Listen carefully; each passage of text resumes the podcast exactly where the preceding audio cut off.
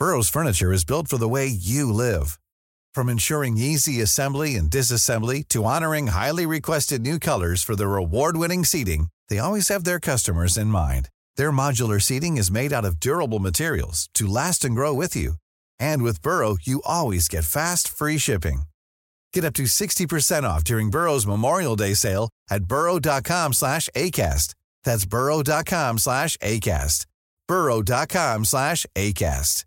I'm Sandra, and I'm just the professional your small business was looking for. But you didn't hire me because you didn't use LinkedIn jobs. LinkedIn has professionals you can't find anywhere else, including those who aren't actively looking for a new job, but might be open to the perfect role, like me. In a given month, over 70% of LinkedIn users don't visit other leading job sites. So if you're not looking on LinkedIn, you'll miss out on great candidates like Sandra. Start hiring professionals like a professional. Post your free job on linkedin.com/people slash people today. Il trionfo di Jasmine Paolini a Dubai, gli altri tornei della settimana, le storie di Joao Fonseca e di Jakub Menschik, questo ed altro in questa ventunesima puntata della terza stagione di Schiaffo al Volo. Io sono Simone Eterno, sigla. Un altro appuntamento, un altro schiaffo al volo, lo ascolterò per bene, appena son da solo, cresciuto nel servizio e anche nella volée. Ma cosa manca Sinner per la finale slam? Becker annuisce, Rune ha fatto il break, quei balletti di Medvedev, siamo tutti cat. Tifo da Davis, oggi a Roland Garros, il pubblico infuocato canta cori come Goff, uno sport elegante, come Dimitrov, sembra Speedy Gonzales, ma lo chiamano Carlitos, il segreto di Nole, per restare al top, mangiare fili d'erba, puntando a essere the goat, un altro puntatone con Jacopo e Simone, conoscenza e passione, sempre a disposizione, l'ultimo match di Roger, un pugno nello stomaco, vi diamo il benvenuto, Principatolo Monaco. Ciao Jacopone.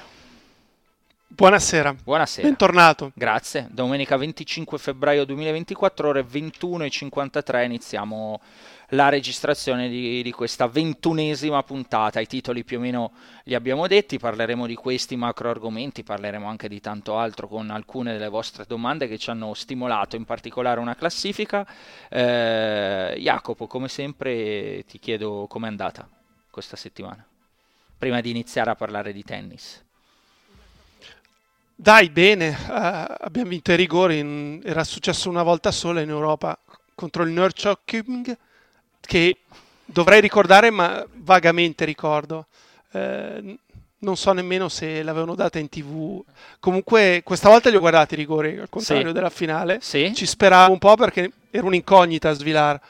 Non sapevo se li parava, non li parava, e invece ne ha parati due, quindi alla E- grande. E quindi avanti. Roma che prosegue il suo, il suo cammino europeo sotto Deder, Daniele De Rossi, eh, ovviamente. Va bene, e non hai altro da aggiungere? Qualche storia? Bollini, casse, cassiere? Bollini dopo, Dopo. alle domande, Ti sono perché arrivati- qualcuno ha risposto. Eh beh, non avevo dubbi, non avevo dubbi. È stato un argomento che è piaciuto, eh, è piaciuto eh, questo, questo dei bollini, ma ormai ogni cosa che tiri fuori qualcuno, qualcuno si esalta o, o- o ti segue in- nelle tue battaglie, da- dai cerchi delle automobili ai bollini, quindi hai una, un- una- hai una schiera di Lomona, la, Lomonacor, no, no, non mi viene, come lo facciamo Lomonacers?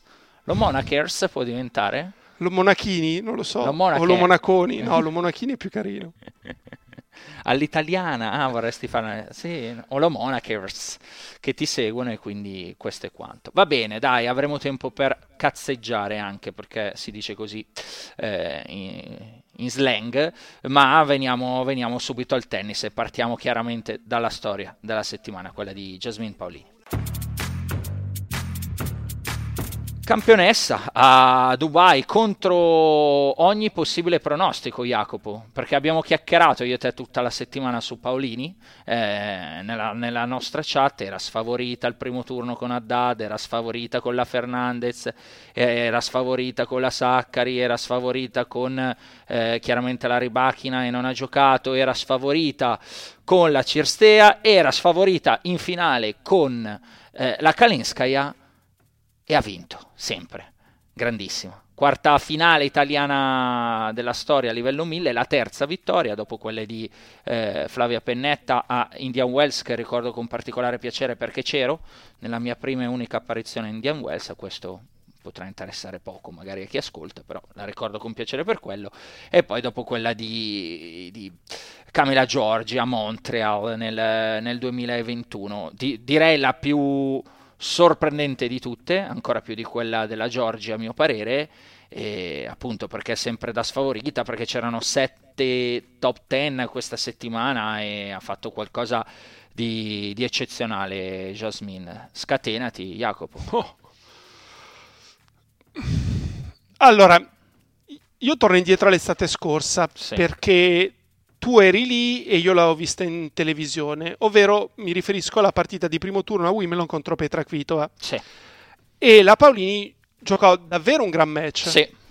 Eh, contro un'ottima Kvitova, la portò al terzo, poi nel terzo perse piuttosto nettamente, però aveva dato la sensazione di giocare bene e da quel risultato eh, o comunque da quell'incontro forse ha preso consapevolezza perché subito dopo è arrivato alla finale a Palermo che abbiamo visto sì. e anche in quel caso comunque un buon match giocato con la Zheng. Sì. eh... abbiamo registrato schiaffo al volo insieme quella sera lì. Eravamo on, holiday, al mare? on holiday sì sì. Non te lo ricordi ma me lo ricordo io.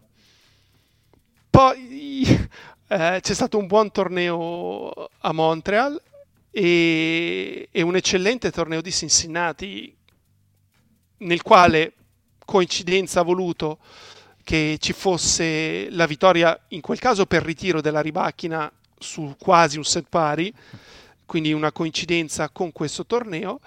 Ehm, e ha continuato a giocare sempre meglio. In questo avvio di stagione ha giocato bene solamente nel torneo più importante, meglio così perché se devi scegliere ah, meglio certo. giocare bene a Melbourne piuttosto che ad Adelaide. Eh, direi. eh, poi sì, era stato un buon tabellone. Eh, e, e, questa settimana un po' all'improvviso perché comunque a Dubai ha perso in 2-7 alla Navarro. Ehm, poteva uscire al primo turno con la DAD, l'hai citata, era sotto 6-4, 4-2, 15-40, cioè era, era, quasi finita, un altro break e probabilmente è finita. E invece a quel momento non ha più perso un game. Perché a vincere 6-0. 6-0 al terzo. Eh, e, e sinceramente ci stavo pensando questa mattina, non sono in tante che giocano bene di diritto come la Paolini, perché quasi tutte le giocatrici giocano decisamente meglio il rovescio. La Paolini è un po' un'anomalia, gioca meglio il dritto ed è un, un gran dritto eh, perché a rotazione, quindi ti dà anche fastidio quando lo gioca un po' più alto ad allontanarti dal campo. Sta giocando meglio di rovescio, si sta muovendo benissimo, che per lei è la cosa cruciale perché essendo piccolina fa, fa, più fatica e fa anche più strada per coprire il campo. Lo si è visto anche qualche volta quando è venuta a rete. Eh, se la prima volée non è definitiva, eh, poi, poi, diventa veramente un problema riuscire a coprire eh, gli angoli.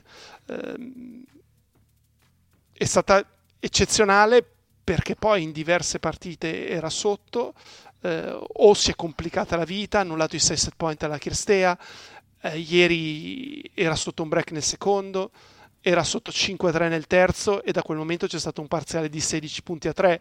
Ora, molto demerito per la Paliscaia perché tanti punti sono finiti al primo colpo, cioè ha, avuto il terrore di, di, di vincere, vincere, questa, questa partita. partita sì. Però la Paolini non ce l'ha avuto. e poteva essere, insomma, le emozioni dovevano essere simili perché per entrambe era un'occasione senza dubbio la magari non unica o quasi. Eh, quindi fantastica lei, fantastico Renzo Furlan perché c'è tanto di, di Furlan e spiega cosa, progressi. Spiega cosa, Jacopo, cosa c'è di, di, di lavoro dell'allenatore che tu vedi? perché in tanti stanno facendo in questi giorni, eh, no, giustamente, bravo, brava Jasmine, bravo Furlan, brava Jasmine, bravo Furlan.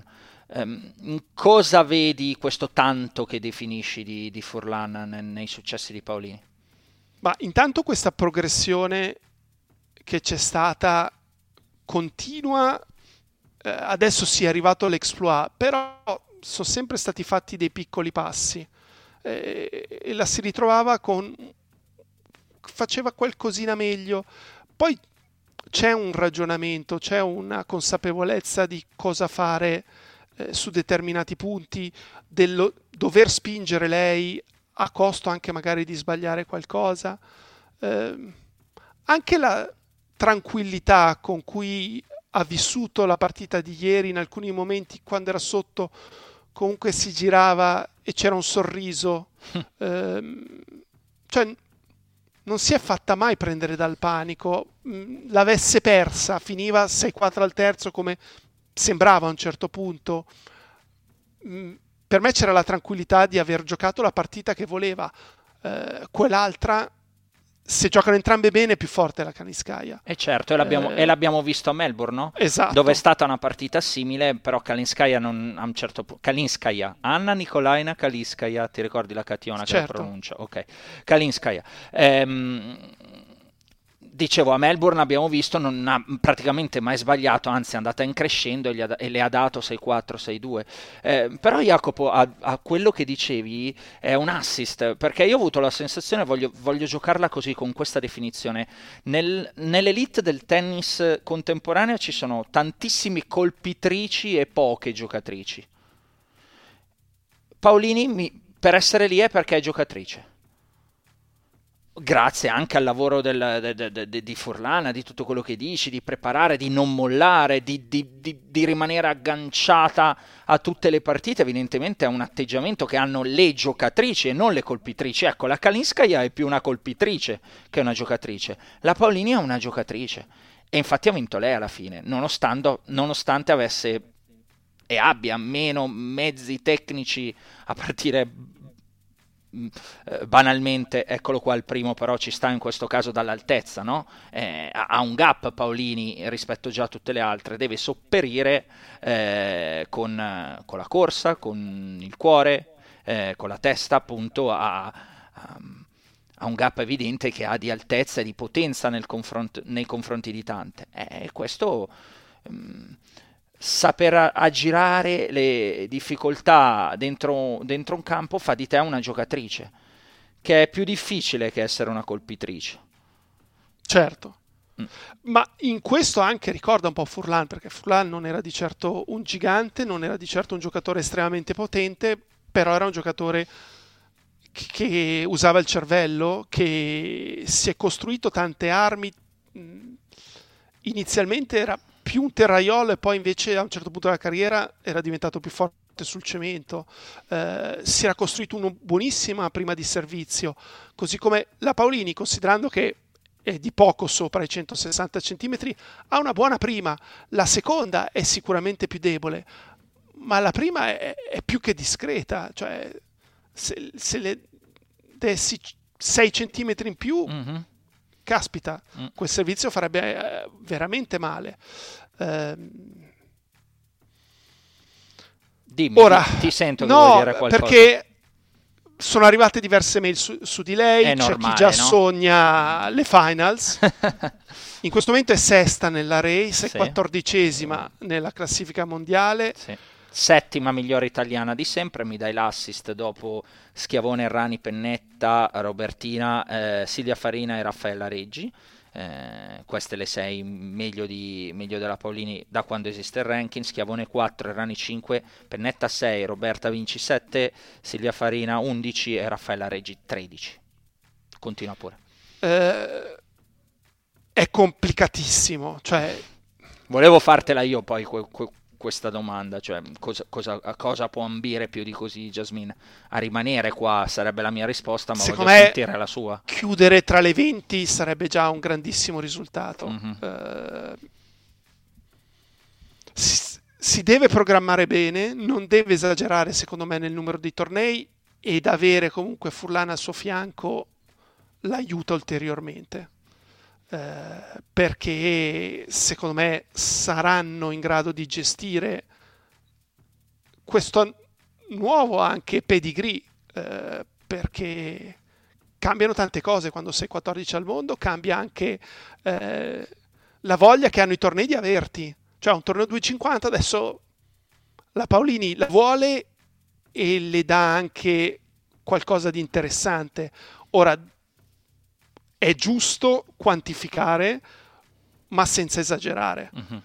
Eh, perché a proposito di questo c'era una mail, mi sembra due settimane fa o la settimana scorsa, diceva ma Alcaraz cosa va a fare la tournée in Sud America? È venuto fuori cosa A Buenos preso. Aires ha preso 900 mila euro, ecco esatto. perché è andato. È venuto fuori dalla nazione, hai fatto bene a citarlo, visto che avevamo parlato settimana scorsa di questo. So soldi, eh? un milioncino di...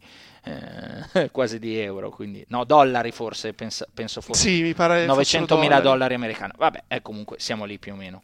Eh, Prosegui pure, Jacopo, ti avevo interrotto, Quindi, avevo finito. Ah, no. Sognare non costa nulla, ehm, però ripeto, restare già nelle 20 sarebbe un grandissimo risultato. E vediamo, vediamo cosa accade nei prossimi due tornei in Nord America. Dal Perché punto... se dovessero arrivare, non so, un quarto e un ottavo. E poi dipende anche da cosa fanno le altre. Perché eh, in un certo senso lei ha tutto da guadagnare se continuano ad andare avanti le prime quattro. Eh, i, i, punti più importanti li fanno loro quattro e, e poi lei si costruisce dietro, certo, certo. Um, Jacopo, dal punto di vista tecnico e tattico, su cosa, su cosa invece può ancora crescere? Secondo te c'è qualcosa di migliorabile nel gioco della Paolini?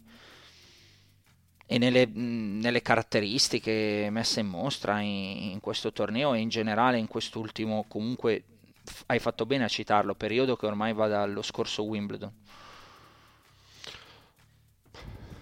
considerando no. quanto già abbia no, lavorato forse potrebbe su cosa si può limare ecco lim, definiamolo così passare un pochino più sotto la palla dalla parte del rovescio in modo che abbia un po' più di margine perché spesso il rovescio passa molto vicino alla rete e, e quindi basta che perda mezzo metro di campo e quel rovescio lo colpisca un metro dietro la riga di fondo invece di mezzo metro e quella palla rischia seriamente di finire in rete. Quindi passare un pochino più sotto e giocare con un po' più di margine, il che non significa tirare più piano, vuol dire solo far girare un po' di più la palla.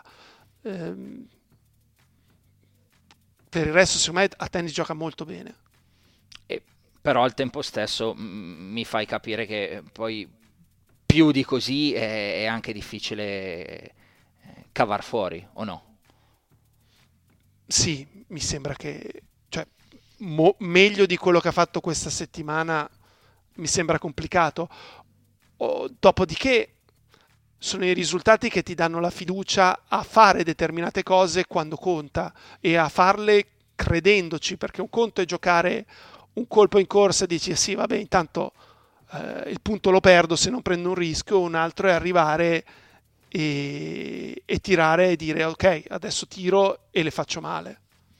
Al netto di quella che sono queste prime indicazioni del, mm, a livello femminile de, dell'anno, insomma siamo ai primi due mesi di, eh, andati, anzi neanche sono conclusi, manca ancora qualche giorno alla fine di febbraio e eh, considerando anche il fatto che già parzialmente hai risposto Jacopo alla domanda che sto per fare, eh, quanto è difficile secondo te eh, raggiungere quell'obiettivo che hai detto, cioè il suo obiettivo tu l'hai individuato come chiudere l'anno nelle prime 20, quanto è difficile secondo te eh, farlo? Ti sto facendo un po' una domanda da sfera di cristallo, me ne rendo conto, però te la faccio per, per, per un motivo, perché comunque ho la sensazione, continuo ad avere la sensazione che non ci sia, anche per quanto ho, ho detto prima, no? qualcuno di molto solido dal punto di vista mentale, cioè non ci siano tante giocatrici ma tantissime buone colpitrici. È chiaro che poi quando le buone colpitrici sono nella settimana giusta fai fatica tu Paolini a, a tamponarle. Però le buone colpitrici e basta hanno una settimana qua, una là, una su, una giù e, e, non hanno una costanza. Paolini mi dà la sensazione di poter diventare un tipo di giocatrice un pochino di costanza. Eh, voglio fare una sorta di paragone con i dovuti termini, una specie di, chiamiamola così, di pegula, forse un gradino sotto, cioè di una che io adesso sono sempre lì, gioco così, ho trovato il mio livello. Secondo te è difficile eh, che riesca a fare questa cosa? Io ho la sensazione che questo potrebbe diventare il suo obiettivo. Secondo me chiudere tra le prime 20 non è... Cioè, in questo momento direi è più probabile che ce la faccia rispetto okay. a che non ce la faccia. Stavo guardando la classifica di fine anno scorso. Lei ha già 1240 punti tra Australian Open e questo torneo. Mm. Con 1240 punti supponiamo non ne faccia più, che è impossibile, l'anno scorso avrebbe chiuso al 43 posto. Mm-hmm. Ok? Mm-hmm. La ventesima è stata la Garcia e ha chiuso con 2330, quindi meno del doppio. Mm. Per me eh, tu dici dal punto di vista fare. matematico, pu- ba- semplicemente andando ad analizzare quello, eh, non, è, non, è, difficile. Non è difficile. Hai fatto bene a portare eh, portare l'esempio matematico. No, io l'ho fatta un po' più barocca, ecco, sul ragionamento su quale tipo di eh, tennista possa diventare dentro il circuito. Mi auguro che davvero possa diventare una specie di tra virgolette pegula in, in piccolo, perché non anche di più, eh, cioè una sempre lì che con costanza magari fa il suo e, e riesce a tamponare eh, anche contro m- giocatrici magari che hanno più fisico ecco, uh, di lei, ma uh, magari me- meno testa e meno capacità di, di soffrire. Vuoi aggiungere qualcosa su, su Jasmine? Io dal punto di vista statistico ho detto tutto, no? hai aggiunto giustamente quello di eh, nuova numero 14, l'abbiamo detto come... Eh, dove va in termini di tenniste italiane del, nella storia. Aggiungo ecco statisticamente che come Italia, insomma, negli ultimi sei mesi tra lo Slam di Sinner, la Coppa Davis, eh, il WTA 1000 di Jasmine, poi due tornei ATP 500 vinti, le, la finale di Sinner sempre alla ATP Finals, la finale di Billie Jean King Cup. Eh, sei giocatori in top 100 a livello ATP eh, di cui 5 con meno di 22 anni, cioè c'è tutto un movimento che eh, sta bene, ecco, è un movimento italiano che vive, di, vive un, grande, un, un, grande, momento di, di, forma, di splendore, speriamo possa eh, continuare, continuare così. Ti lascio una chiosa Jacopo se ce l'hai. No, ti faccio una domanda. Secondo Dimmi. te a fine anno, visto che stiamo parlando di questo, e davanti la Kalinskaya alla Paolini o viceversa? Allora, se è la Kalinskaya fino al 5-3, davanti la Kalinskaya. se la Kalinskaya è la giocatrice che dal 5-4 in particolare, no, dal 5-3, perché anche quel game lì l'ha lasciato troppo banalmente per me. Infatti ho detto, perché l'ha lasciato andare via un po' così, eh, sparacchiando? Non si sente così sicura e così sicura non era. Eh, quindi sì, fino al 5-3. Se è la Caliscalia dal 5-3, la, eh, capiamo perché ha iniziato la stagione da numero 80 del mondo, Jacopo. Eh, perché questo va anche ricordato, cioè al primo di gennaio Kalinskaya è 80 del mondo. Eh, poi c'è stato l'Australian Open e non solo, e c'è stato questo torneo, cioè c'è una giocatrice che lo vedi che è forte, che e, e, di, e, di, cui avevamo già parlato anche ne, negli speciali, no? Eh, durante, durante l'Australia. Però quattro game non possono togliere tutto quello che ha fatto nel corso della settimana, dal 7-0 allo Stapenko, la no. vittoria con la Goff, 6-4-6-4 alla Sfiontek. Eh, cioè, a me ha impressionato ancora di più rispetto all'Australian Open. Mm-hmm. Mi sembra proprio forte. Cioè, mm-hmm. Lei sì non mi sorprenderebbe se si qualificasse per le WTA Finals. Addirittura, addirittura. Mm-hmm. Gioca veramente bene. E eh beh, questa è un'investitura importante. Io tipo non, non pensavo mi avresti detto una cosa del genere, ti dico la verità. Però ce la segniamo, Jacopo, va bene. Kalinskaya per le WTA Finals by uh, Jacopo Nello Monaco. Uh, direi che questa è... Uh, ulteriormente allora un, una medaglietta in più che di riflesso va anche a, appunto a Paolini, è stata in grado di contenere e hai fatto bene perché non ne avevamo parlato del, del cammino di Kalinskaya, una giocatrice in grado di battere eh, tre top 10 nel corso dello stesso torneo, di cui appunto la numero uno del mondo Sviontek, eh, fresca della vittoria di peraltro settimana scorsa a uh, Doha. Visto che diverte il fatto di chi è arrivato ultimo, in questo torneo è arrivata ultima Daria Kasatkina. che ha perso dalla Bronzetti, qui la Brosetti ha sfiorato l'ultimo posto perché è finita 7-5 al terzo, è stato un match tiratissimo. Va bene. Hai, hai altro da dire su Dubai? No. Va bene, andiamo al, a quanto è successo nella settimana a livello maschile. Jacopo, e partiamo da Joao Fonseca, perché voglio partire da lui. Hai visto qualcosa di questo ragazzino classe 2006 in grado di eh, giocare a un torneo super, super brillante, 6-0-6-4 al primo turno con eh, con Fils e poi ha battuto anche Garin dandogli 6-4, 6-4, ecco si è reso poi alla partita successiva al giocatore che ha un'altra sorpresa, ovvero il qualificato argentino Mariano Navone perché in finale giocherà con, con Bites per il titolo. Eh, ti piace? Eh, Fonseca molto. Sì, ah ok. Lo, lo mi, so. mi, ha ricordato Alcaraz eh, per eh, la velocità che ha sul dritto per come colpisce di rovescio, anche un pochino mh, mm, paragonando com'era Alcaraz all'età di, di Fonseca, il servizio buonissimo alla sinistra in kick, però gli manca ancora un po' di potenza, parecchia potenza da parte del servizio. Eh, molto rapido, gli, gli, piace la smorzata. Ho visto dei punti in comune con Alcaraz.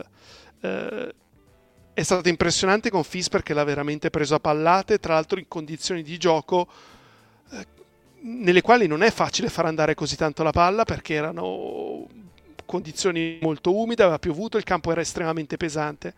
E veramente mi meraviglia il fatto che veniva da due sconfitte al primo turno in due tornei challenger cioè, magari uno davanti che è in grado di esprimere questo tipo tennis. di tennis, sì. È, è, la continuità che chiaramente dovrà andare cercando, visto la sua giovanissima età, rivediamo un classe, un classe 2006, eh, quindi ha ancora tutta tutta, tutta, la vita davanti, quindi per, per, trovare, provare a trovare la continuità.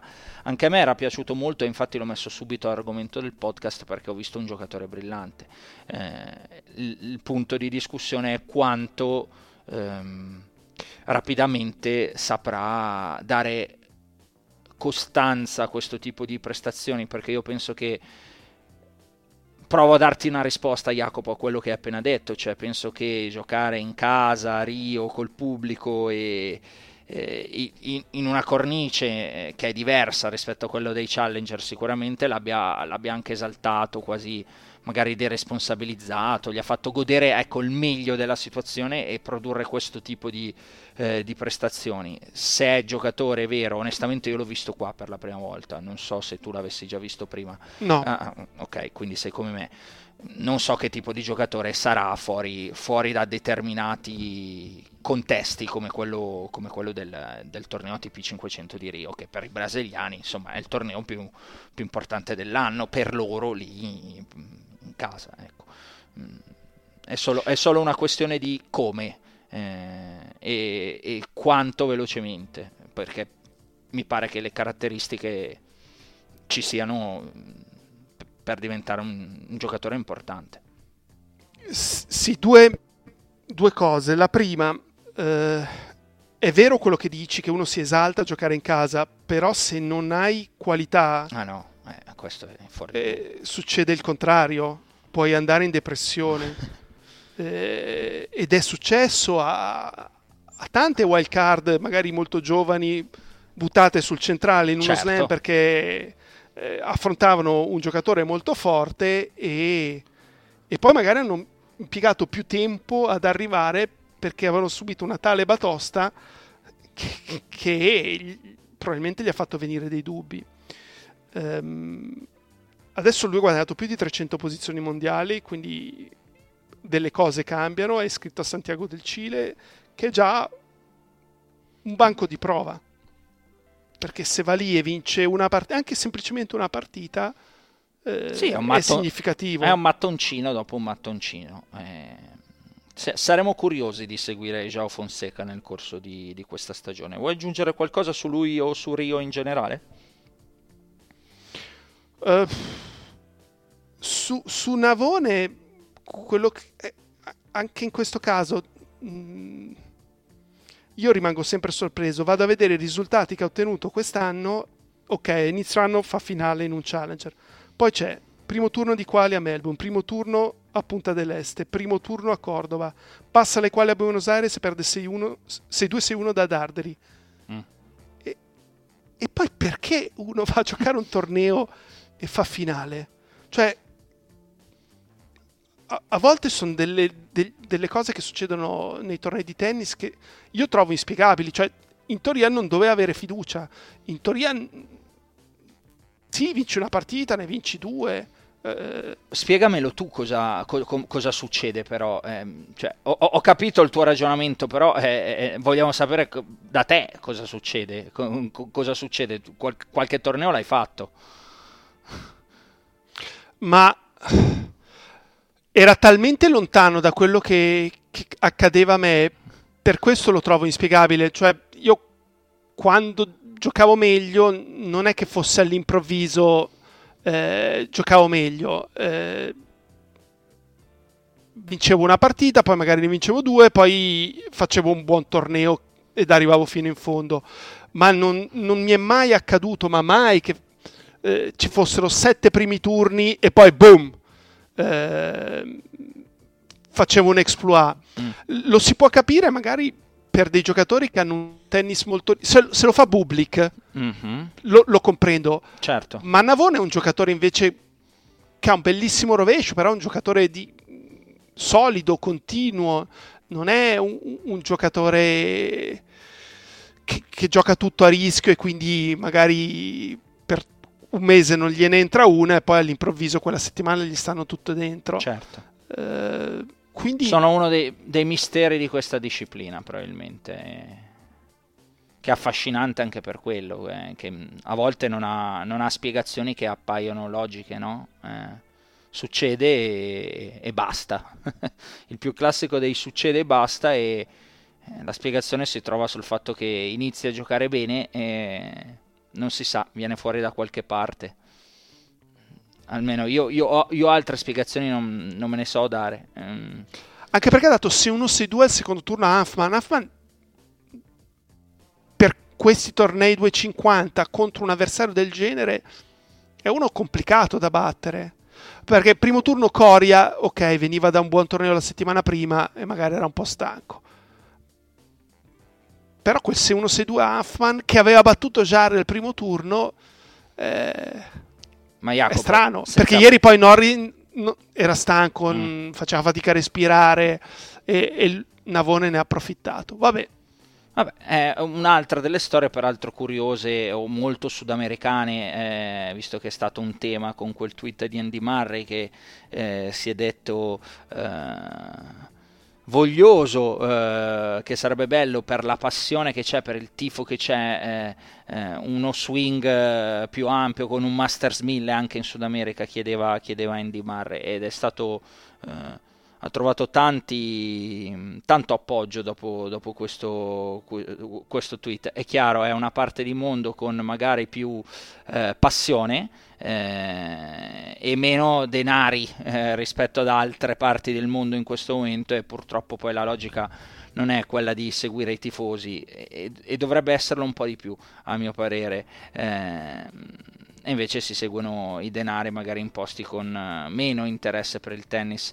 È chiaro che non si può andare dove non ci sono soldi perché poi, poi se no sempre no perché sennò poi non sta in piedi il baraccone, ma al tempo stesso magari prestare un occhio particolare dove la disciplina ha particolare eh, successo ed è ben voluta e magari rifiutare qualche denaro in più da qualche parte, cioè trovare un giusto equilibrio tra le due parti. Non l'ho trovato un ragionamento eh, stupido quello di Murray, anzi anzi tutt'altro. Eh, dicevo che quella di Navone, vabbè, è una storia particolare, insomma, come eh, spesso succede in Sud America, non con grandi disponibilità economiche all'inizio. Eh, leggevo, leggevo, in tweet che purtroppo non mi sono salvato eh, di, di, di, una chat WhatsApp con, eh, all'inizio della carriera dove rimediava otto racchette, un borsone, tre grip come primo contratto, ecco, e, ed, è partito, ed, è partito, da lì senza che fosse, fosse nessuno e adesso eh, insomma si gioca questa finale eh, che, porte, che, gli vale già da solo 211.330 dollari, in caso di vittoria sono 392.000, 330 punti eh, se li è già messi come minimo in saccoccia, eh, Navone inizia anche per lui un altro uh, tipo di carriera, forse, vedremo dove lo porterà. Eh, Jacopo, l'altro nome della settimana a livello maschile è quello di Jakub Menschik ehm, sicuramente più conosciuto rispetto a quello di Navone o quello di Joao Fonseca, eh, prima, prima, finale, la finale che ha fatto um, a Doha, prima finale ATP per lui e il primo 2005 a fare, a fare finale. Mi sono preso eh, un po' tutti i nomi di chi ha fatto finale anno per anno, eh, pardon, annata per annata dal dal 1985 che ho voluto prendere quello perché è il mio da- anno di nascita oggi. Le vuoi, vuoi, che te le lega? Perché Vai. ci sono nomi piuttosto interessanti. Dei classe 85 il primo a fare finale è stato Berdic a Palermo, 2004. Degli 86 è il tale Rafael Nadal, lo conosci? Te lo ricordi? Ad Oakland. Tra l'altro Berdic forse batte Volandri nella finale di Palermo. Penso proprio di sì.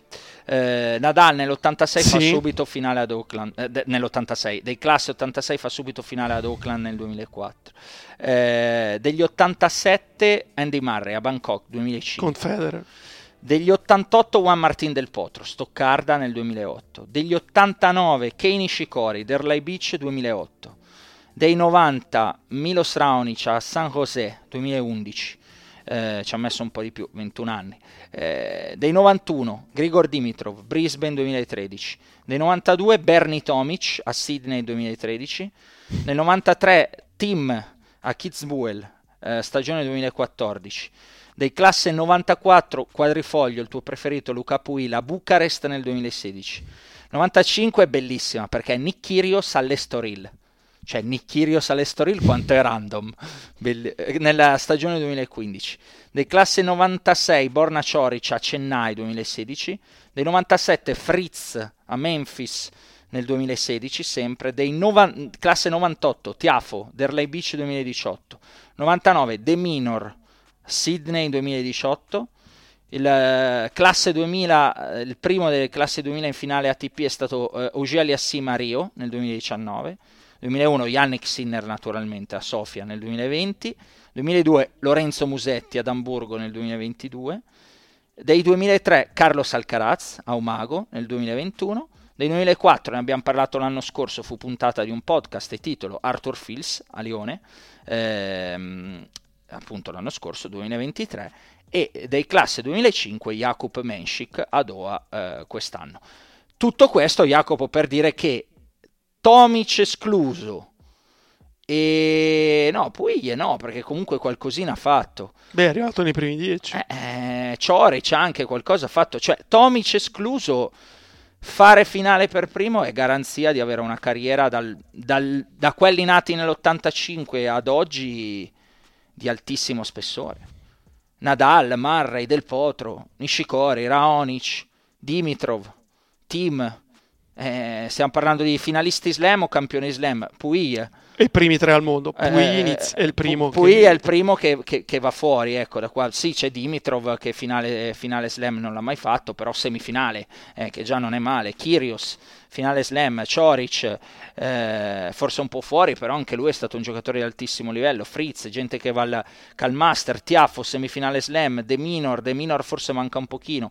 De, Aliasim, semifinale slam. Sinner campione slam, Alcaraz al campione slam, ecco Musetti ancora deve un po' dimostrare, però eh, ehm, siamo ancora già nell'arco dei giovani, fare finale di solito... Eh, per primo della tua annata negli ultimi eh, vent'anni ha significato qualcosa. Tutto questo, Jacopo, che giocatore è Menschik? Forte. Penso che ci possa stare bene in questa classifica, non sarà un nome che, che stona. Eh, gran servizio, impressionante. Ieri, tra l'altro, la finale la poteva pure vincere perché se vince il tiebreak, eh, poi la partita è completamente 14 a 12 per eh, Kacanov, sì. Eh, che aveva fatto 14-12 a anche il giorno anche prima semi. con Popperin. Mm. Eh, bene sia di dritto sia di rovescio. Cioè, mi sembra molto, molto, molto, molto forte. Molto, molto, molto forte. Hai usato tre molto e di solito non ti sbilanci così. Quindi mettiamo un circoletto rosso, visto che è stata la settimana del 90 anni di Rino Tommasi, in- intorno, vicino al nome di Jakub Menschik per il futuro. Mi pare di capire di sì. Volentieri, metto, penso me- che sia un giocatore che, che arriverà nei 10. Ho preso la penna rossa e me lo sono segnato con, con il circolino intorno al nome eh, Jakub Menschik, un giocatore che Jacopo dice arriverà dei 10, un giocatore classe 2005, visto che prima parlavamo di appunto Joao Fonseca che è un 2006 e che abbiamo fatto tutta la classifica, il primo della sua annata a fare eh, finale in un torneo ATP. Caccianov invece poi al termine del torneo ha detto che eh, ha la sensazione, visto che parliamo che del vincitore che eh, Alcaraz e Sinner, insomma, il gap eh, a livello dei Fab ancora non l'abbiano, eh, non l'abbiano scavato e che quindi mh, ci sia la sensazione un po' per tutti di provare a fare cose eh, importanti in, in, questi, in quest'anno, in questa stagione, perché non c'è più il gap di una volta, almeno così ha detto Kacanov che gioca tutte le settimane, quindi tendiamo Uh, almeno io tendo a credergli eh, se, ha, se, ha, quella percezione lì dentro l- il circuito. Uh, ce l'hai anche tu, Jacopo? Che non, al di là di quanto bene sia Sinner, di quanto bene abbia, abbia, fatto e stia facendo, di quanto bene abbia fatto il Caraz, non sia ancora il gap dei, dei Federer, dei Djokovic e dei Nadal con gli altri. Sì, può essere Dopodiché non credo che sia Cacciano quello che ne approfitti. Lo sapevo che avresti fatto una freddura su Cacciano. Te l'ho messo lì l'assist non, sì, non, sì. No, non, potevi non fare gol. Bravo, bravo. Eh, chiudo... Come Depay che è veramente negato. Te lo sei segnato, eh. Depay non è la prima volta. Anche... Come saltiamo dal pallone al... al... Oggi anche Gallagher è lì sul podio. Connor Gallagher sì, ha fatto un colpo di tacco fantastico, ha preso il palo, però poi si è mangiato Però tu li devi contestualizzare perché non è che tutti sanno chi è Conor Gallagher, di, di, di quelli che È un giocatore del Chelsea, okay. oggi c'era la finale di Coppa di Lega con Liverpool che è finita 0-0 al novantesimo, poi ho visto che ha vinto il Liverpool, non, non ho capito se è rigori o prima, comunque ha vinto il Liverpool. Va bene. Ehm, chiudo con lo Scabos, Jacopo, giusto per, per, cronaca, visto che abbiamo citato tutti i tornei, dove a quasi 30 anni arriva il primo titolo di Jordan Thompson. Un altro che era spalla... Burroughs Furniture is built for the way you live. From ensuring easy assembly and disassembly to honoring highly requested new colors for their award-winning seating, they always have their customers in mind. Their modular seating is made out of durable materials to last and grow with you. And with Burrow, you always get fast, free shipping. Get up to 60% off during Burrow's Memorial Day sale at burrow.com slash ACAST. That's burrow.com slash ACAST. burrow.com slash ACAST. Un muro in stile Paolini, se non di più, perché eh, ai quarti con Mikkelsen era sotto 0-6, 1-4, 15-40. Ha vinto il torneo battendo poi Zverev in 3 ore e 40 di battaglia e Casper Rudd. Eh, è rimasto quasi 12 ore in campo. Eh, Vuoi dire una cosa sul eh, buon Ma Thompson, eh, Thompson, ne ho parlato bene già in passato, eh, è sempre stato un giocatore che comunque ho apprezzato eh, perché fa tutto bene, solo che gli manca potenza, è, è leggerino, e questo è il giusto premio, il suo primo titolo in carriera. Ha vinto anche il torneo di doppio con Purcell, quindi è stata un trionfo. Se, un trionfo totale allo Scabos per, eh, per, per, Thompson. Vuoi aggiungere qualcosa mh, di questa settimana ah, ti eri segnato o hai visto qualcosa in particolare? Andiamo alle domande. No, non mi viene in mente altro. Non ti sovviene niente, va bene. No. Sì, significa che abbiamo chiacchierato un, un pochino di tutta quella che è stata l'attualità. Via, dai, andiamo alle domande della settimana. Jacopone, parti, penso che avrai qualcosa da dire sui bollini, penso, no? Ripartiamo da lì, visto che era stato un... Avevi chiesto ai nostri ascoltatori se qualcuno potesse dare delle delucidazioni sul fatto che fossero molto fiscali con, eh, con, i bollini. Qualcuno ti ha risposto? Sì, eh, prendo la mail di Dennis. Dice: Ho lavorato dieci anni in un supermercato. Ok. In merito ai bollini, essendo stato anche un vice, immagino, boh, direttore del super, qualcosa del genere, i, bo- i, bollini, almeno dove lavoravo io, venivano contati sia all'apertura sia alla chiusura di ogni turno di cassa e ognuno è responsabile per i propri. Uh-huh. Ovviamente non tutti i clienti li vogliono e quindi quelli in eccesso venivano regalati ad altri clienti, anche se questo è contro il regolamento. Ah. Eh, probabilmente nel supermercato dove vai tu, quindi io, devono aver beccato qualcuno a regalarli o devono aver individuato qualcuno con troppi bollini. Sempre da noi, solo chi in possesso della carta fedeltà li riceve, che registra tutti gli acquisti e quindi è facile fare un calcolo. I dipendenti in questione devono aver preso un cazziatone, passatemi il termine, talmente grosso che gli è passata la voglia di regalarli e li ha fatti diventare particolarmente fiscali. Mm? Questa è la risposta che ci sta perché eh, posso dire che non la metto in dubbio uno perché eh, Dennis ci ha lavorato evidentemente a differenza, a differenza nostra Jacopo. E due eh, i bollini eh, ormai ci sono dei denari dietro cioè ci sono degli algoritmi un mondo governato dalla matematica e dalla tecnologia purtroppo. E, e quindi siccome poi le, l'azienda ci fa un determinato investimento, sono, sono una cosa seria. Eh. Quindi non ti sorprendere se non ti, ti, danno i bollini più in maniera generosa come si faceva negli anni magari 90. Mia nonna era una grande collezionista di bollini, li faceva tutti Jacopo e, e c'aveva dei giri stranissimi. C'era una nota marca di eh, stiamo cazzeggiando prima del momento cazzeggio, però fa niente, tra poco arriviamo alle domande. C'era una nota marca di, mm, di, di, di un benzinaio eh, che aveva dei premi molto belli, non voglio fare pubblicità, eh, negli anni 90. E mia nonna andava sempre da questo benzinaio e mm, faceva saltare, cioè aveva, evidentemente aveva un rapporto, cioè, eh, erano amici o non lo so, comunque erano diventati che questi bollini saltavano fuori. Io mi ero fatto un lettore CD pazzesco con, che all'epoca costavano i lettori CD con le cassettine che per farlo dovevi avere un, un, tir, hai capito, di bollini e io invece me l'ero fatto con mia nonna aveva una Panda e poi una 1 quindi puoi immaginare, cioè, e, e, non faceva più che girare per Gallarate. Erano tragitti brevi. Sì, più che girare per Gallarate, provincia di Varese, non faceva, o, o, o, l'intorno, ecco, non è che faceva grandi chilometri, ogni tanto veniva giù da noi e, e questo era con, con, con, mio nonno, quindi non, è, non era una da 50.000 km all'anno. Comunque una volta i bollini negli anni 90, quando secondo me l'economia, secondo me quando l'economia era un'altra cosa, probabilmente anche le aziende erano più aperte a magari a perderci un po' di più. Vabbè, ci siamo di nuovo impastati con i bollini, però era una cosa che, che, mm, che aveva fatto sorridere più persone. Eh, ho visto anche su Twitter, quindi era giusto ritornare lì. Jacopo, partiamo, andiamo alle domande, dai, andiamo sì. a queste domande, vai, vai. Um, allora, ce ne sono un paio su Sinner. La prima, Salvatore. Mm. Spesso sento dire da me che Sinner fa gli ace nei punti importanti.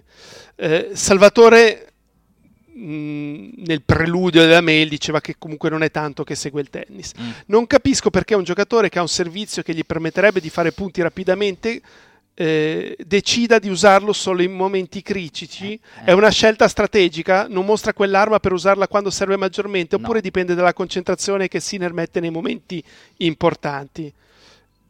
È più questo sei sotto, ti prendi quei 2-3 secondi in più, ti concentri eh, e poi hai la capacità di sotto pressione servire bene. Questa è una qualità che, che fa la differenza, cioè, perché uno normale sotto pressione serve peggio, perché si irrigidisce, mentre la capacità di giocatori come Sinner è quello invece di riuscire a rimanere sciolti nei momenti di tensione.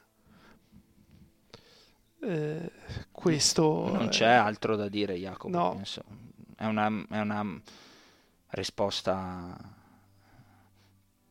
corretta, non, non c'è altro da aggiungere alla discussione. Alessandro, da quando Sinner sta conquistando tutte e tutti, diciamo quindi da Wimbledon 2023 in poi, mi sta venendo sempre più voglia di giocare quel tipo di tennis.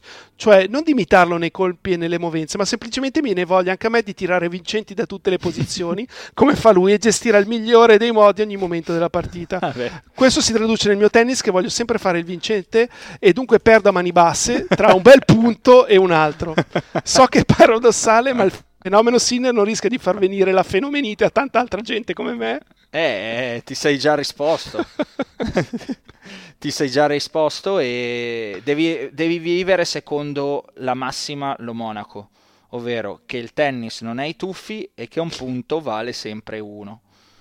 Se vuoi vincere, se vuoi solo divertirti e senti che hai voglia di colpire per fare una cosa bella perché ti va così è un altro discorso. Cioè, dividerei l'amatore da, eh, da chi magari ci prova un po' più seriamente o, o, chi semplicemente vuole vincere sempre, cioè che va al campo anche contro l'amico, è un amatore, ma non ci sta a giocare per divertirsi, ma per lui divertirsi significa vincere. Io quando giocavo a calcetto era così.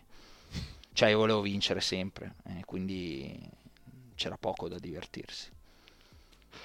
Eh, Vuoi aggiungere? Poi, no, no, no, l'unica vai. cosa che posso aggiungere dipende anche dalle sue caratteristiche. Cioè, se uno che non è particolarmente potente pretende di chiudere il punto in due colpi, eh, è impossibile. Mhm. Fa il gioco dell'avversario. Mhm. Se invece sei già uno che tira forte, magari tendeva ad avere un po' il braccino, allora è un altro discorso. Eh, questo non ce l'ha spiegato Alessandro. Mm. Poi, Riccardo, qual è stata la partita più emozionante che avete mai commentato e la più bella? Eh, domanda per te, Jacopo. No, Io- perché? ma- Ce ne sarà una che ti ricordi? Secondo me la partita quella di Del Potro con Team a New York poteva essere una partita che ti era piaciuta particolarmente da commentare, giusto? L'ho commentata io? No? Boh, non mi ricordo. No, No, Jacopo- forse sto facendo confusione. No, no, io, io non credo di aver commentato del Potro, me lo ricorderei, è uno dei miei preferiti. Non lo so, mi sono divertito, peccato che... eh, cioè, una che, che- che- che- per me è stata super è, Kyrgios Medvedev, non quest'anno, l'anno prima in Australia, cioè che prometteva spettacolo, quindi ero super contento per dirti di fare quella partita, perché ci sono poi due giocatori che mi piacciono tantissimo per, per- per gli atteggiamenti e per l'essere matti come cavalli. Non era forse, eh, forse era l'anno prima ancora, però poi non venne fuori in realtà una, una grandissima partita. Cioè, Medvedev la, la gestì bene, la patata bollente Kyrgios in, in quel caso lì. Mm, onestamente non mi viene niente, sono più curioso di sentire la tua risposta. Ehm, è, è difficilissimo sceglierne una. Ehm, quella che posso dire che mi ha creato più tensione, Io lo so. Sì, lo sai già. sì, secondo me sì, vediamo se è quella. Eh, no, dimmi, Secondo me è la finale del 2017 Rafa Nadal Roger Federer bravissimo. in Australia. Quella proprio l'ho, ne ho avvertito il peso. Mm. Eh beh sì. Era, Eh, pesa- era pesante, Jacopo, poi com'è finita, mamma mia.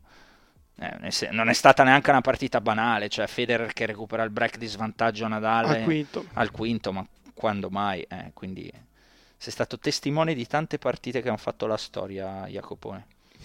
E invece le 5 ore e 53 di Nadal Djokovic non ti erano piaciute tanto, vero? No, ho, ho solo questo ricordo eh, perché eravamo ancora in, eh, In Piero della Sempione, Francesca. Sì, sì, sì, sì.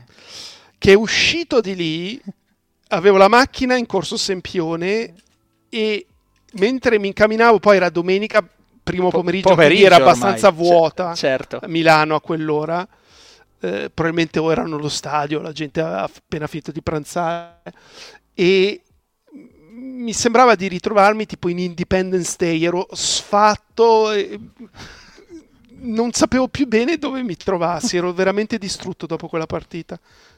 Non ne avevo più. È, è la partita della premiazione con le sedie, eh? Mm, sì, sì. Ok, per farvi capire un attimo lo sforzo fisico degli atleti eh, e, e, anche di quello di, di chi ha dovuto commentare, perché tenere la concentrazione per 5,53, ragazzi, non è facilissimo.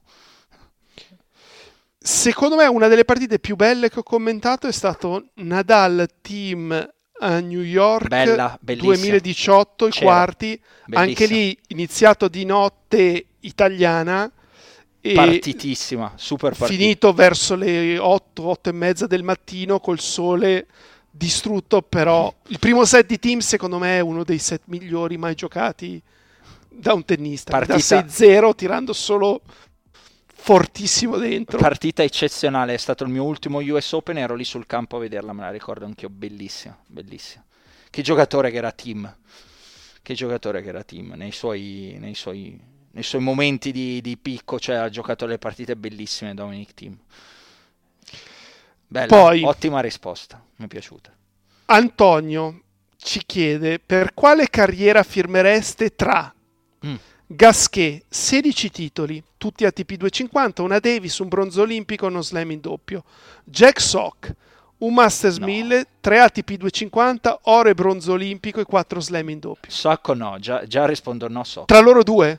Ah, tra loro due no, Gasquet. Gasquet. Io ti direi Sock perché Gasquet l'ho visto sempre triste e sofferente con questa testa ciondolante. Cioè, mi, mi, secondo me Sox si è divertito molto di più.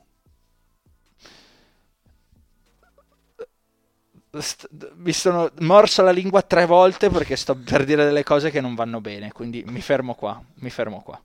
Va bene. Sorrido però, però mi fermo qua. Diego, sì. mi piacerebbe avere la vostra versione della storia e magari un parere tecnico sul gruppo di Caldaro dei primi anni 2000 e di quei tecnici persone che sono oggi intorno a Sinner, David Turavagnozzi, Seppi e l'allenatore di tutti questi giocatori che è stato Massimo Sartori. Sì. Favola o caso, lavoro e silenzio per il successo, storiella per rendere più interessante il racconto di un tonnista? Uh non ho capito però il, il, il gruppo di Caldaro, cioè se, Seppi che c'entra in questo caso, scusami. Beh, eh, anche lui è stato allenato da Sartori. Eh, va bene. E parte tutto da lì. Cioè, Sinner probabilmente decide di giocare a tennis anche perché aveva visto giocare Seppi. Eh, Sartori è quello che porta ehm, Sinner, Sinner da, da Piatti. Piatti. E lo sappiamo, va bene. Eh,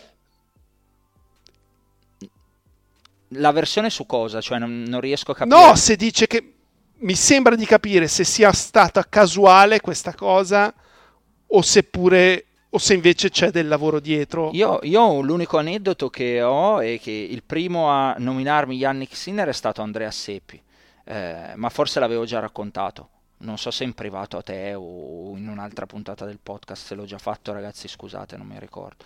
Eravamo a uno US Open, penso proprio l'ultimo che ho fatto, proprio penso quello del 2018 che citavo poco fa, e ehm, stavamo facendo un'intervista, conferenza stampa con Seppi, eh, la domanda è di Ubaldo Scanagatta, e, ed è già a microfoni spenti, cioè stavamo chiacchierando in maniera molto cordiale, ecco, era finita ma stavamo chiacchierando eh, così.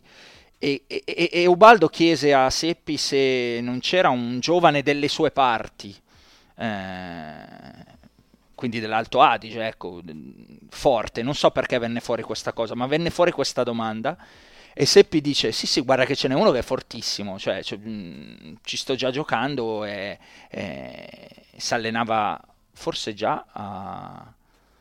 Eh, senza forse si allenava già da, mm, da, da piatti. piatti. esatto, e si chiama Sinner, eh, Yannick Sinner. E mi ricordo Ubaldo che scrisse eh, il nome Yannick Sinner, a me, a me rimase, il nome, rimane, me, rimase in mente il nome perché eh, Seppi mm, non è uno che no, magari si, si, si esprime eh, con parole entusiastiche più, più, di tanto per qualcuno dice eh, disse, a me sembra veramente forte, cioè gioca proprio forte. E così disse Seppi e quindi mi rimase il nome Sinner. Questo è l'unico aneddoto che, mm, che posso portare su, legato a Caldaro, Seppi, Sartori e altro. Poi non, non sono, co- confesso, non sono così dentro le dinamiche del tennis eh, giovanile, dei talenti da, da scoprire. Non, non, sono così bravo, ma un limite mio, credo. Non, eh, anche questo l'avevo già raccontato, Jacopo. Non, non ho quell'occhio lì da dirti se un ragazzino a 11 anni diventa forte o no. Mm, non sono così tecnico. Cioè, quello è un occhio di, di tecnici. Io f- sono un appassionato giornalista, ma non un tecnico. Allora, su Sartori, eh, io l'ho conosciuto tantissimi anni fa perché abbiamo giocato due volte contro in entrambi i casi ho vinto piuttosto facilmente. Eh, mi ricordo la prima volta, è stato il torneo B3-B4 a Brunico. Mm. E si giocava un po' in altura, uh-huh. eh, la palla viaggiava tantissimo, infatti facevo molta fatica a controllarla. Comunque, mi ricordo di questa partita perché stavo vincendo facilmente, era tipo 6-1-2-0 e io volevo sempre, quando servivo, le palle nel mio lato di campo, sì. tutte e tre. Sì. Ok? Eh, perché dovevo scegliere le palline, ma al contrario di quello che fanno tutti i giocatori che cercano quella più veloce per servire la prima, io cerco quelle più lente in modo da sperare che mettessi questo cavolo di servizio in campo, no? Eh, oh, e Sartori non me le voleva passare. Quindi ti sei pizzicato quindi. No, quindi ho preso, sono andato nel suo lato di campo, mi sono preso la pallina e sono tornato nel mio campo. L'unica volta che mi è successa questa cosa. Eh, Sartori è bravissimo, io mi ricordo i primi due ragazzi, perlomeno di un certo livello, che ha cresciuto, che si chiamano Mayer e Inner Ebner, eh, e li ha presi da piccoli e Mayer comunque l'ha portato intorno al 600 al mondo, cioè prendere un ragazzino, insegnargli a giocare a tennis e portarlo a 600 al mondo è tantissimo. Cioè ci sono maestri che pensano di essere dei fenomeni che hanno lavorato nei circoli più importanti di Milano, quindi con una possibilità enorme, perché se tu sei in uno dei circoli più importanti di Milano, puoi avere tutti i ragazzini più forti della Lombardia se lavori bene, ok? Che non hanno mai portato un giocatore a 2-2-2-3 quindi Sartori è bravo. in un posto in cui c'è poche persone, ne ha portati tanti a livello alto, vuol dire che è bravissimo. Hai detto tutto. E, e credo che la carriera di Seppi è... sia anche... Cioè, c'è Seppi ma, ma, c'è Sartori, sono andati di pari passo tutti e due, ha portato uh, Andreas a livelli altissimi. E, e quindi non, non aggiungo altro se, okay. no, se non i complimenti. Allora, io direi che la mail di Carlotta la passiamo alla prossima settimana che c'è... Magari abbiamo più tempo o vuoi farla oggi? Che ore, eh, che ore sono? Che, che... La mail di Carlotta è quella con la classifica, no? Esatto. Ma no, facciamola oggi, dai. Va bene. Allora, Carlotta ci ha scritto questa mail. Vi propongo un gioco. Classificate dal decimo al primo posto i risultati più sorprendenti della storia del tennis. Eh, lei ci propone una sua classifica eh, che magari leggo alla fine. Sì. Eh, io ho detto a Simone, facciamo dal 5 all'1 sì. e prendiamo però in considerazione solo i risultati dal 2000 in avanti. Eh, un po' perché Simone è nettamente più giovane di me, un po' perché sennò diventava veramente complicato. Sì, sono d'accordo. Eh, peraltro bisognerebbe farla per farla bene, secondo me, prendere un arco di 10 anni, scegliere lì dentro decade per decade le due, magari tre partite e poi farla su in generale, cioè i, i vincitori della decade eh, del, dal 2000 al 2010 i vincitori della decade dal 2010 al 2020, i due o tre dal 90 al, due, ehm, dal 90 al 2000 e via così. E allora a quel punto avresti la cosa, però un lavoro certosino.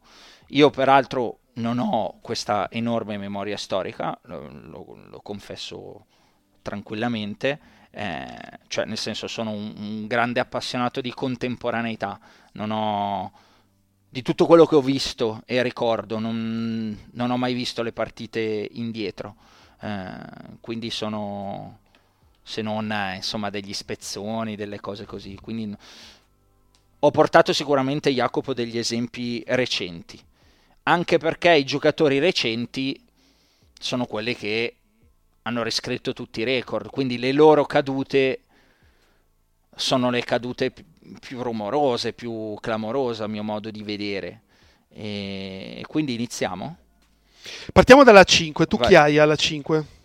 Io ho scelto una partita alla 5, allora ehm, dico subito che c'è molta Italia, secondo me, qua dentro. Ne, almeno c'è molta Italia nella mia classifica. Alla 5 ho scelto Fognini che recupera a Nadal due set di svantaggio. US Open 2015. Se non è sorprendente quello, giocando un tennis stellare, e... non è tanto che... Fognini si è sempre trovato bene con Nadal, però Jacopo è rimontarlo da 2-7-0 sotto lo US Open. Ok. Quindi questa è la mia, è, è la mia quinta scelta, una partita per come si era messa assolutamente, totalmente sorprendente e impronosticabile, anche perché prima di quella volta lì Nadal aveva perso, mh, mm, aveva una statistica incredibile, cioè quando era stato sopra 2-7-0 aveva perso una partita che era sì, a Miami. la finale di Miami, a Miami 5 conferme, a Miami quando era un bimbo. Quando era un bimbo. Allora, io al quinto posto la finale dell'Australian Open 2002 con Thomas Johansson che batte Marat Safin. Uh-huh. Eh, io ho trovato anche le quote delle mie partite. Ah, fantastico. E Johansson era dato a 3,5 okay. in quel match. Poi c'è stato molto gossip intorno a questo incontro. Lo sa Safin e chi era con lui e le la sera prima. E le Safinette. Cosa è successo realmente? Eh, in, ogni, in ogni caso ha vinto Safin, secondo me. Vai, quarto. Quarto è Marco Cecchinato che batte Novak Djokovic al Roland Garros 2018 perché tutti ci raccontano e si raccontano sì, è però non era il miglior Djokovic. D'accordo, non era il miglior Djokovic, ma il torneo dopo Djokovic va al Queens e fa finale, il torneo dopo ancora Djokovic va a Wimbledon e lo vince e riparte. Era il Djokovic rimesso in piedi da Marian Vaida parte 2 dopo la sua eh, diciamo parentesi peace and love, eh, parentesi un pochino naif, chiamiamola così, eh, di Novak e Cecchinato che batte Djokovic ai quarti di finale di uno slam, ragazzi, eh, per me resta una cosa altamente sorprendente del, del tennis moderno. Al di là del fatto che, ripeto, c'era la sensazione che non fosse il miglior Djokovic. È vero, non è stato probabilmente il miglior Djokovic della carriera, ma da, due, da lì a due settimane Djokovic torna a essere Djokovic. Ripeto, Queens finale e Wimbledon vittoria nel, nel 2018. Quindi Cecchinato ha fatto una cosa di un certo spessore. La tua?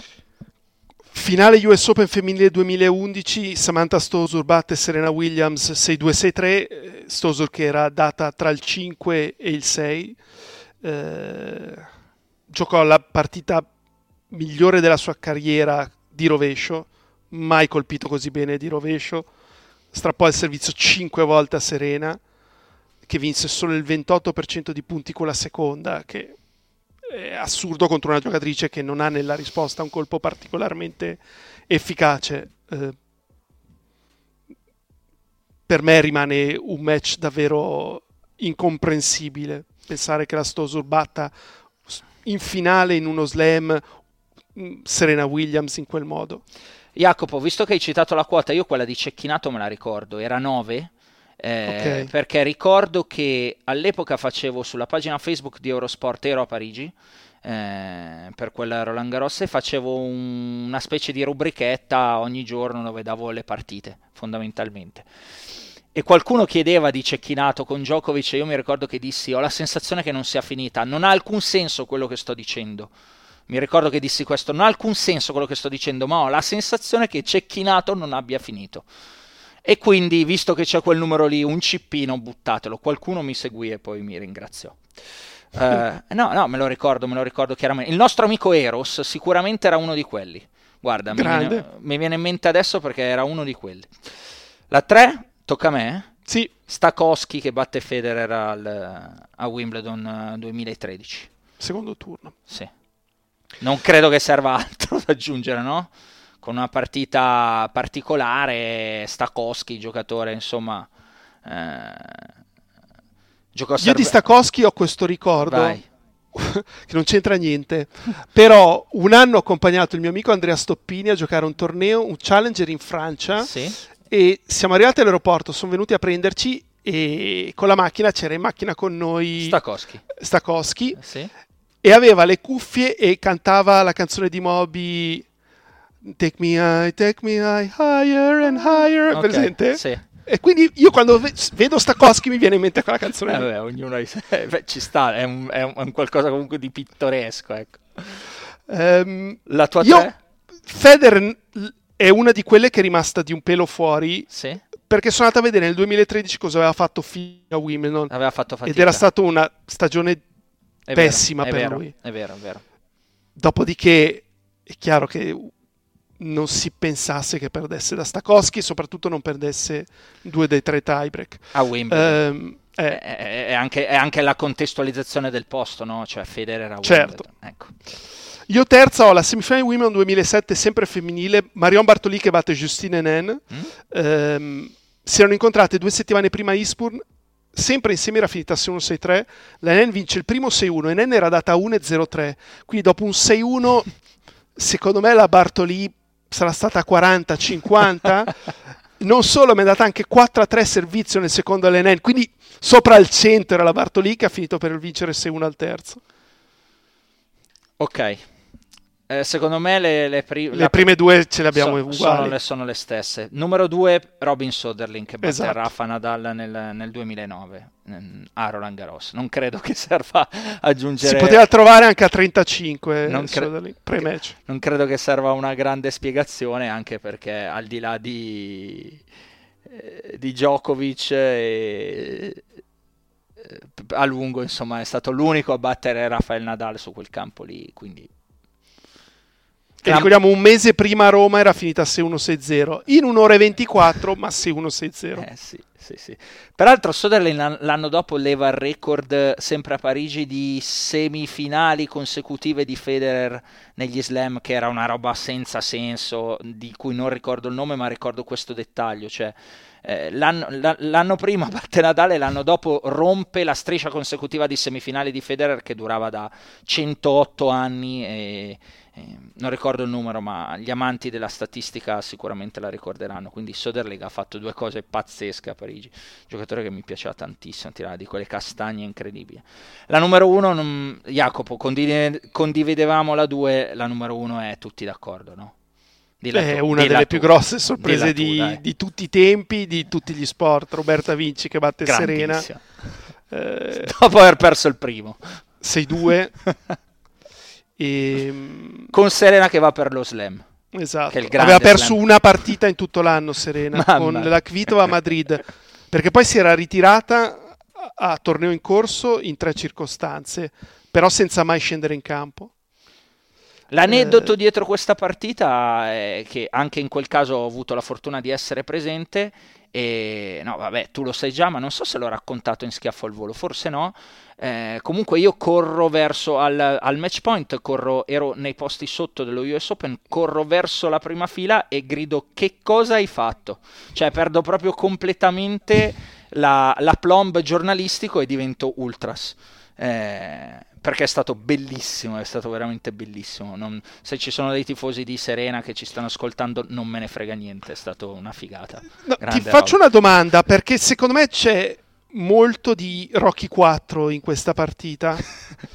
Però non so se il pubblico sia stato lo stesso, cioè non è arrivato al punto di tifare Roberta, però a poco a poco un sì, pochino sì. l'ha conquistato? Non lo so, non lo so, però quando, quando, quando lei dice un po' anche a me cazzo, eh, secondo me un po', cioè anche per me che gira, anche un po' per me, lì, lì scatta, non che il pubblico l'abbia capito, però mi ricordo che ci fu un boato, cioè si esaltò il pubblico, si esaltò. Si esaltò. Poi chiaro, tifavano per Serena, però anche per la dinamica di quel punto, te lo ricordi, no? Quando sì, vince, sì, sì, okay, ha fatto un punto assurdo. Pazzesco.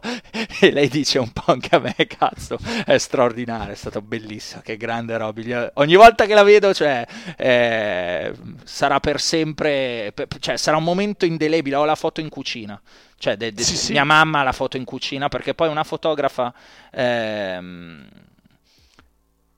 venne perché ehm, Roby venne verso la prima fila e ci abbracciamo nonostante io non conoscessi Roberta così da abbracciarla.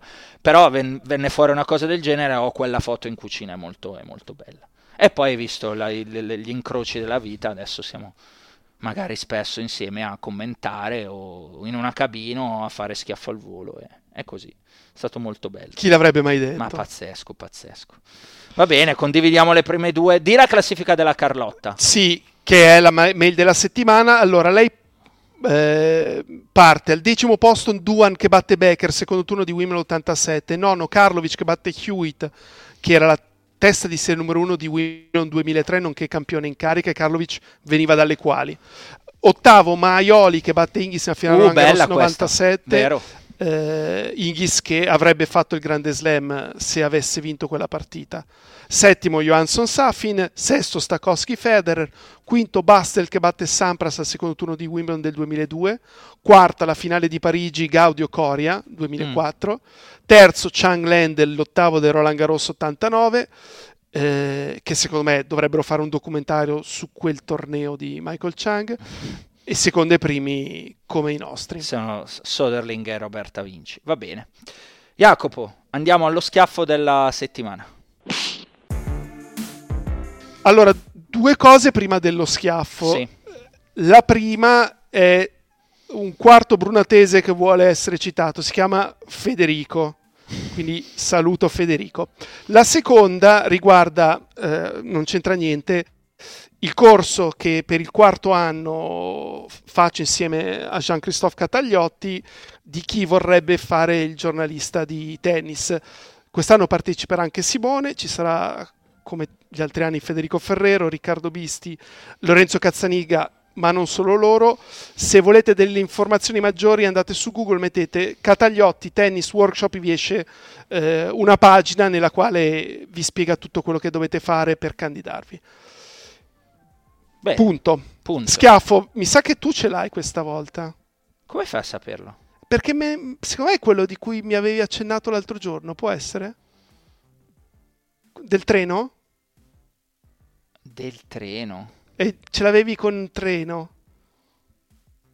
No, no, no non, allora mi ricordo, non, mi ricordo, No, è legato al tennis. Il, il, mio schiaffo è, un, è, è uno schiaffettino, eh, non è niente di che, ma va a Holger Rune eh, che mi sembra poco lucido perché dopo sei mesi è tornato sui suoi passi, mh, tentato con Luti più Becker per fare gli Avengers come qualcuno li aveva definiti, avevo visto un tweet del team degli Avengers eh, in, in, panchina, eh, sono naufragate perché nessuno dei due probabilmente aveva il tempo di, almeno così è stata una versione, di seguirlo eh, tutto l'anno. Adesso non abbiamo i dettagli, però è tornato da Muratoglu.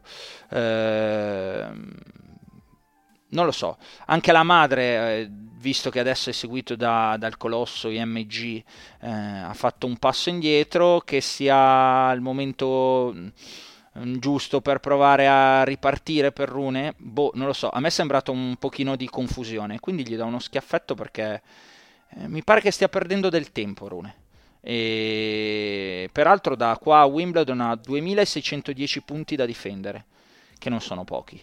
Eh, vediamo.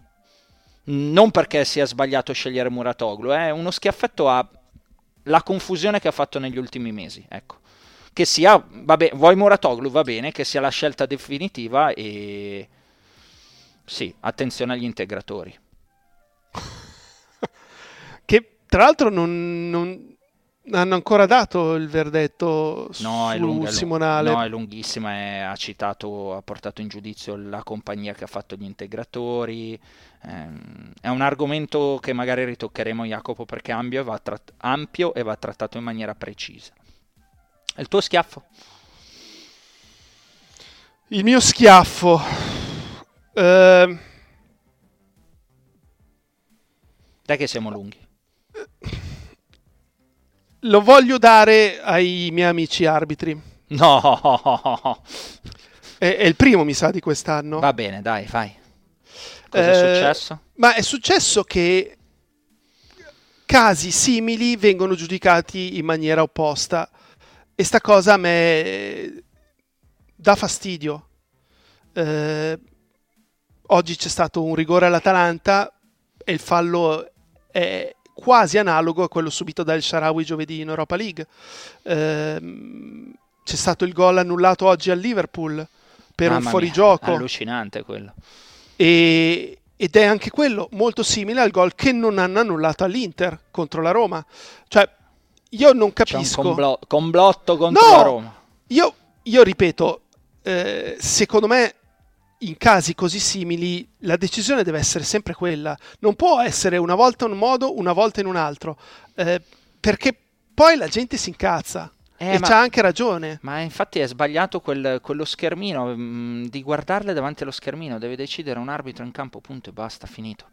So- il- la VAR solo, Jacopo, solo per le cose certe, il fuorigioco o le condotte violente, in stile Zidane che tira una testata a Materazzi. Quando è palese, tutto il resto è decisione di campo che vede o non vede un arbitro, bisogna accettare l'errore umano come era prima. Questa cosa qua ha portato una confusione enorme perché c'è una disparità, e l'ho già detto, di eh, mh, interpretazioni, perché in una nazione viene interpretato in un certo modo l'utilizzo della VAR, mh, in, in un'altra interpretato in in un altro e vederla vivisezionata poi trovi un'inquadratura dove ti sembra sempre fallo e da qua l'esplosione di rigori ridicoli, il rigore è una punizione seria nel calcio o di male interpretazioni. Eh, ti faccio un esempio da romanista che ha indignato tantissimo, no? Eh, la finale, eh, l'arbitro Taylor e coso. A me non ha sorpreso la decisione di Taylor perché in Inghilterra non viene utilizzata come da noi.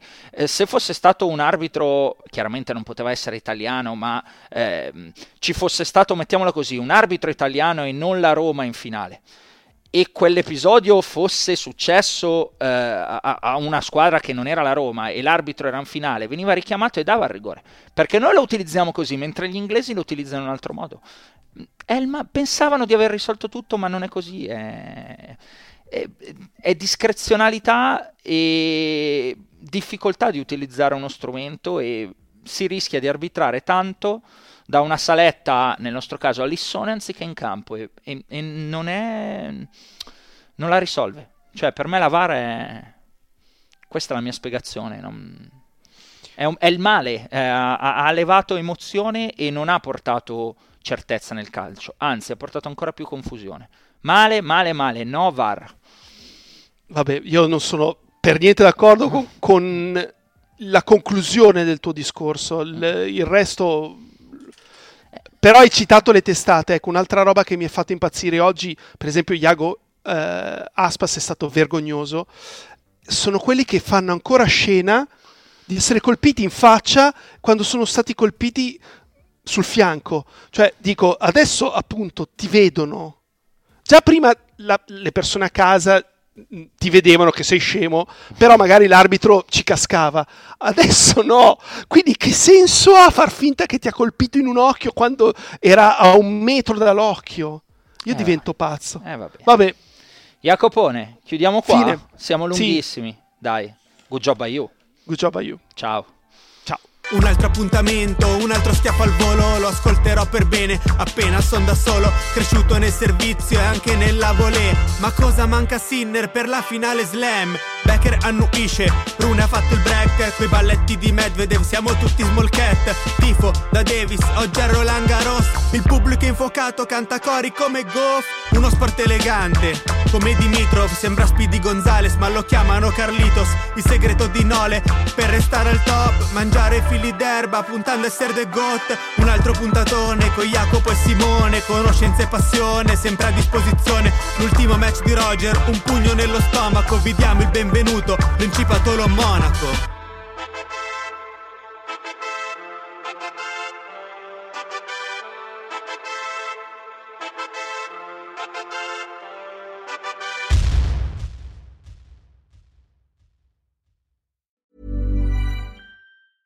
This Mother's Day, treat mom to healthy, glowing skin with Osea's limited edition skincare sets. Osea has been making clean, seaweed infused products for nearly 30 years. Their advanced eye care duo brightens and firms skin around your eyes, while the Golden Glow Body Trio nourishes and smooths skin all over. Go to OSEAMalibu.com and use code MOM for 10% off your first order site wide.